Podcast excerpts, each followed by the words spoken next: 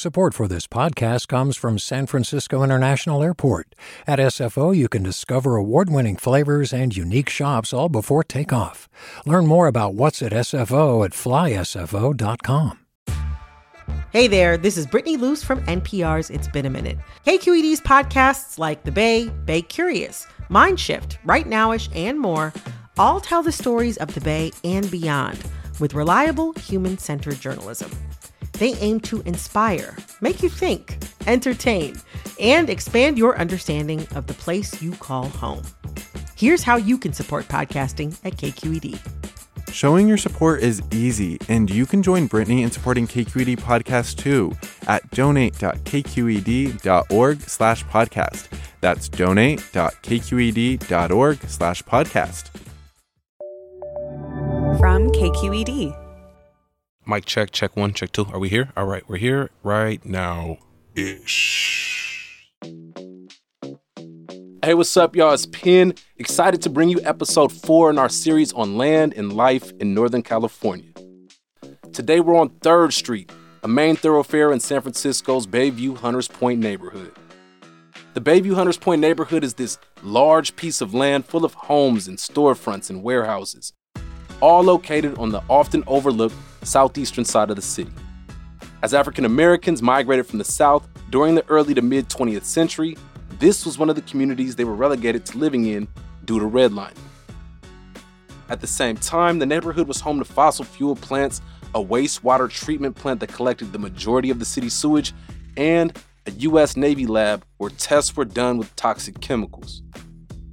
While being removed from the rest of the city created a community of resilient people who in many ways nurtured one another, they did so in the face of living on tainted soil. After this short break, I talked to someone who knows firsthand about the detrimental impact of pollution in the community and the urgency to fight against environmental racism.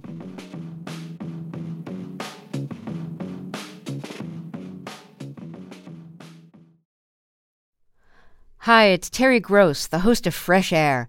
We bring you in depth, long form interviews with actors, directors, musicians, authors, journalists, and more. Listen to our Peabody Award winning Fresh Air podcast from WHYY and NPR. Hey, what's up? I'm Pendarvis Harshaw, the host of KQED's Right Nowish podcast. Donations keep independent journalism alive and healthy, and you support outstanding journalism when you support KQED. So if you haven't yet, check out donate.kqed.org slash podcast. That's donate.kqed.org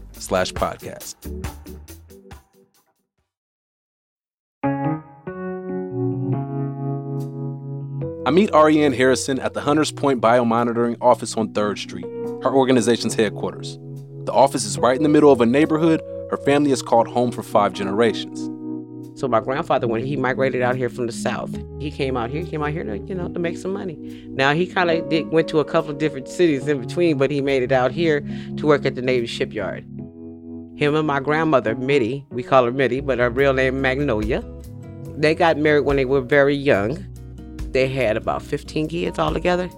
Everybody had to work. Uh, my, uh, my, my, grandma Mitty say, hey, when I get up and, and leave the house, everybody got to go, right? If you ain't in school, if you ain't working, you got to be doing something. Ariane's mom, Marie, came out of this hardworking household. She was none other than Marie Harrison, publicly known as a community organizer and a freedom fighter who saw environmental injustice in her community as a call to action. Privately, she was a mother who was determined to provide for her family.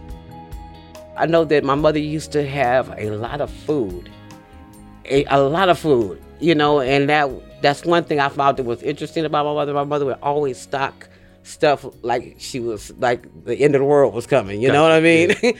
right? Yeah, yeah. But also, that's the way she was brought up, right? That's what she saw. Right. That's what she saw. And also, because they grew up poor, it was nothing to like take a steak and cut it 50,000 ways and throw it in some gravy and throw it over some rice so it'll stretch. On top of making the ends meet, Marie Harrison worked wonders outside of the home as well. In the early 2000s, Marie Harrison and community groups such as the Hunters View Tenants Association and Green Action worked with residents to protest a local PG&E power plant that was spewing toxins into the Bayview Hunters Point community. Toxins that were directly impacting her family's health. She was concerned about my kids, first of all. You know, my my youngest, uh, my baby was having nosebleeds and stuff like that. I was like a new mother. So I'm doing everything I think is right. I'm feeding the baby and all that kind of stuff. But my baby kept on losing weight. It was like going in reverse. And he would always spit up his food. My mother said it got something to do with that black soot. They keep on spewing up, spewing up in the community. Because my child is not the only ones that's sick or having some problems with with uh, with breathing and different stuff like that. There's other community resident members that are having the same issues. My mother was deemed the mother of the movement for environmental justice, you know, which I'm very proud of that name, you know, and if it really suits her and fits her. My mother literally fought to her dying day for the health and the well being of the residents here in uh, Hunters Point. My mother, in collaboration with the community, because it wasn't just a, a one person fight, it was a community led fight by community residents, you know, and, um, and other allies. Marie Harrison wanted elected officials and residents alike to be aware of what was happening in the neighborhood. Her passion about this issue inspired her to take radical actions. One time, she chained herself to the front gates of the power plant. My mom said, I think I'm going to jail. All right. I think I'm going to jail. You know, her and her crew, uh, you know, chaining themselves to a fence. I was like, really? And my mother didn't have no record or nothing like that. So that was kind of a big, that was a big deal. You know, were, were you out there with her? Oh no, I took my son and went home. The next thing I know, I'm coming back down the block. She already gone and taking her to jail. You know, so first thing I had to do is call my dad, and I'm like, "Dad, you know," he's like, "What the hell going on?" I'm like, "I told her not to go down there and do that." But you know, my mother gonna do what she want to do. My mother's stubborn.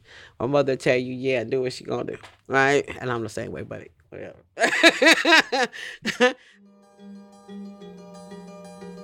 After years of community pressure, PG&E announced the closure of the Bayview power plant in 2006.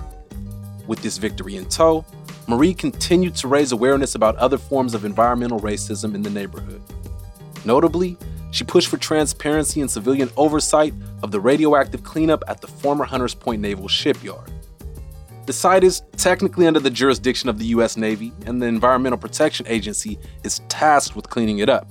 But many residents, including Marie Harrison, demanded that the city get involved, especially after a 2018 report revealed that the cleanup job was botched. To this day, there still hasn't been a full cleanup of the site.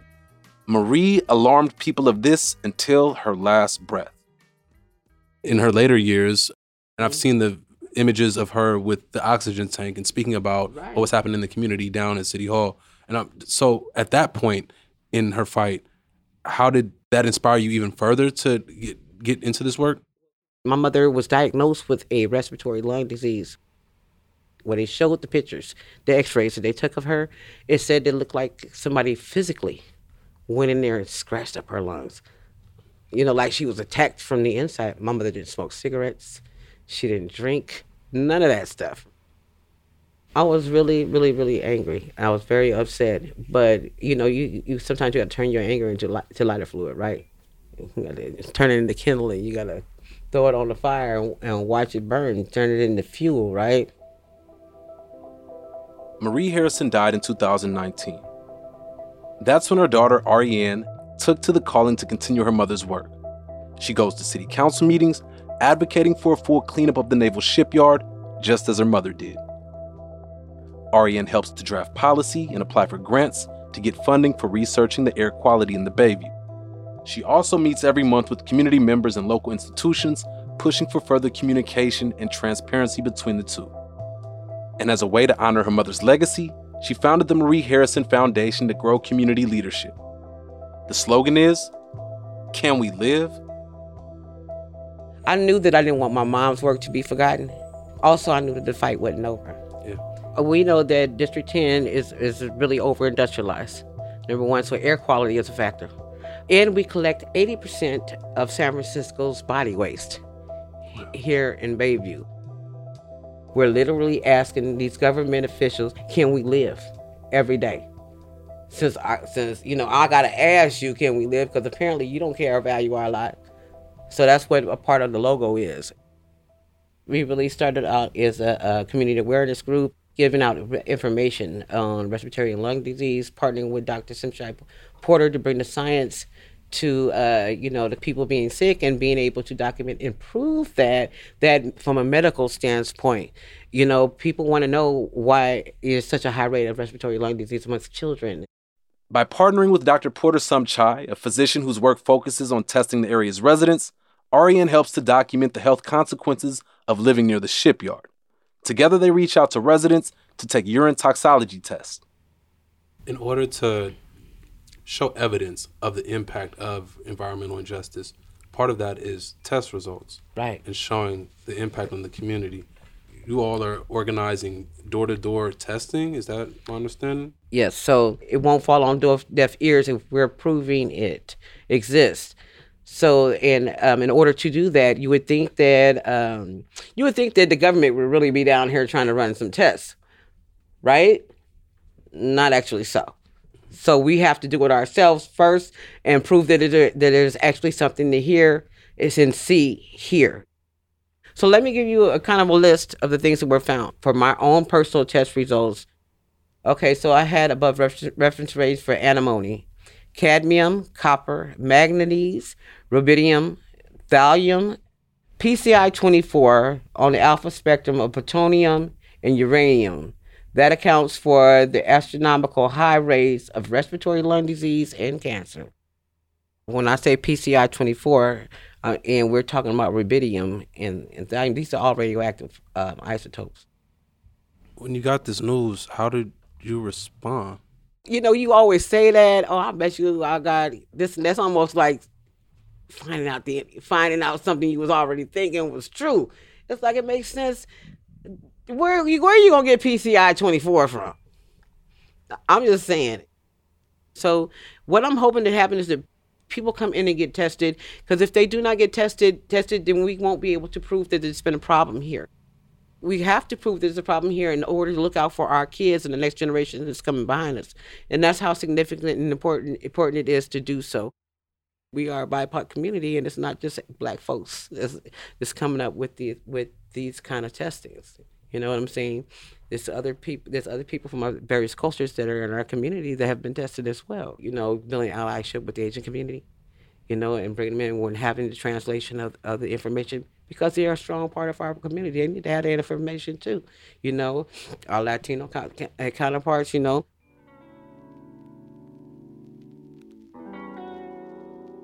what is an ideal successful outcome of the work that you're doing?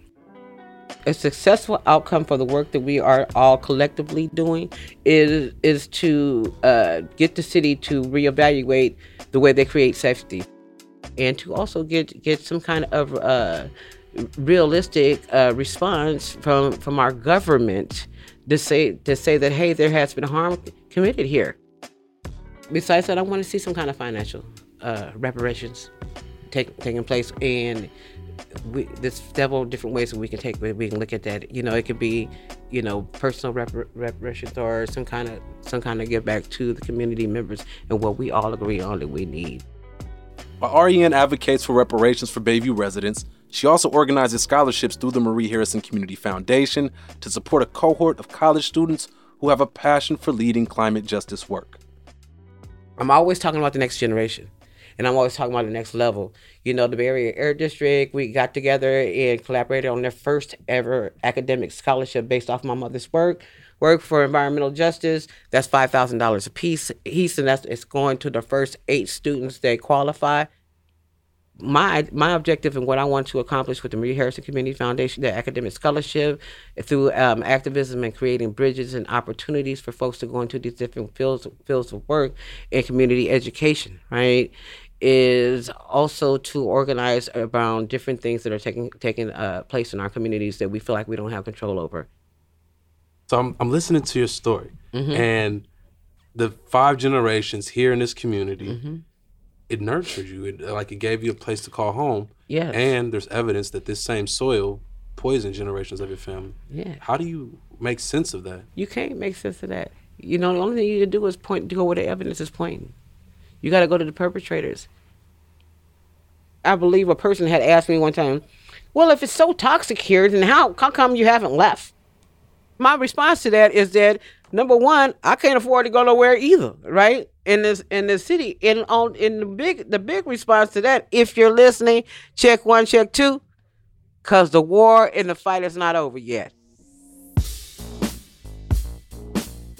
This is not a Bayview Hunters Point resident issue. This is this is a San Francisco issue.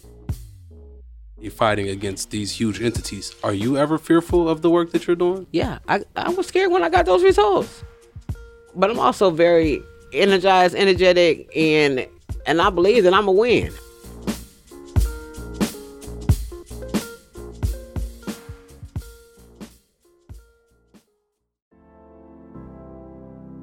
Big thank you to Ariane Harrison for sharing your story and for doing the work of carrying on your mother's legacy, as well as making this world better for future generations. If you all are interested in learning more about Ariane's work, visit canwelive.org. That's spelled C A N W E L I V E dot org. Marisol Medina Cadena joined me on 3rd Street for this conversation and then proceeded to put her producer magic on this episode. Chris Hambrick provided editorial insight. Seal Muller engineered this joint. Bryce Stottenborough is our amazing engagement intern. Caesar Saldana and Ria Gerwal are the engagement leads. KQED execs that make this all possible are Ethan Toven Lindsey, Jin Shin, and Holly Kernan. I'm your host, Pendarvis Harshaw, reflecting that it would be pretty wise if we took care of the planet that took care of us. Right? Right. This episode is number four in our series on land and life in Northern California. We're right back next week with another one. Until then, peace. Right Nowish is a KQED production. Funding for Right Nowish comes from Akonadi Foundation, supporting the development of powerful social change movements to eliminate structural racism. I'm Sasha Khokha, host of the California Report magazine. Every week, we bring you stories about what connects us in the giant, diverse Golden State. Because what happens in California changes the world. I love this place. We were once seen as like the place to be, California. The land of milk and honey. That's where you go to Sunshine State, but we just have challenges right now. KQED's California Report magazine. New episodes drop every Friday, wherever you get your podcasts. Hey, it's Glynn Washington from Snap Judgment. And if you love what you're hearing, and I know you love what you're hearing, please consider becoming a KQED member.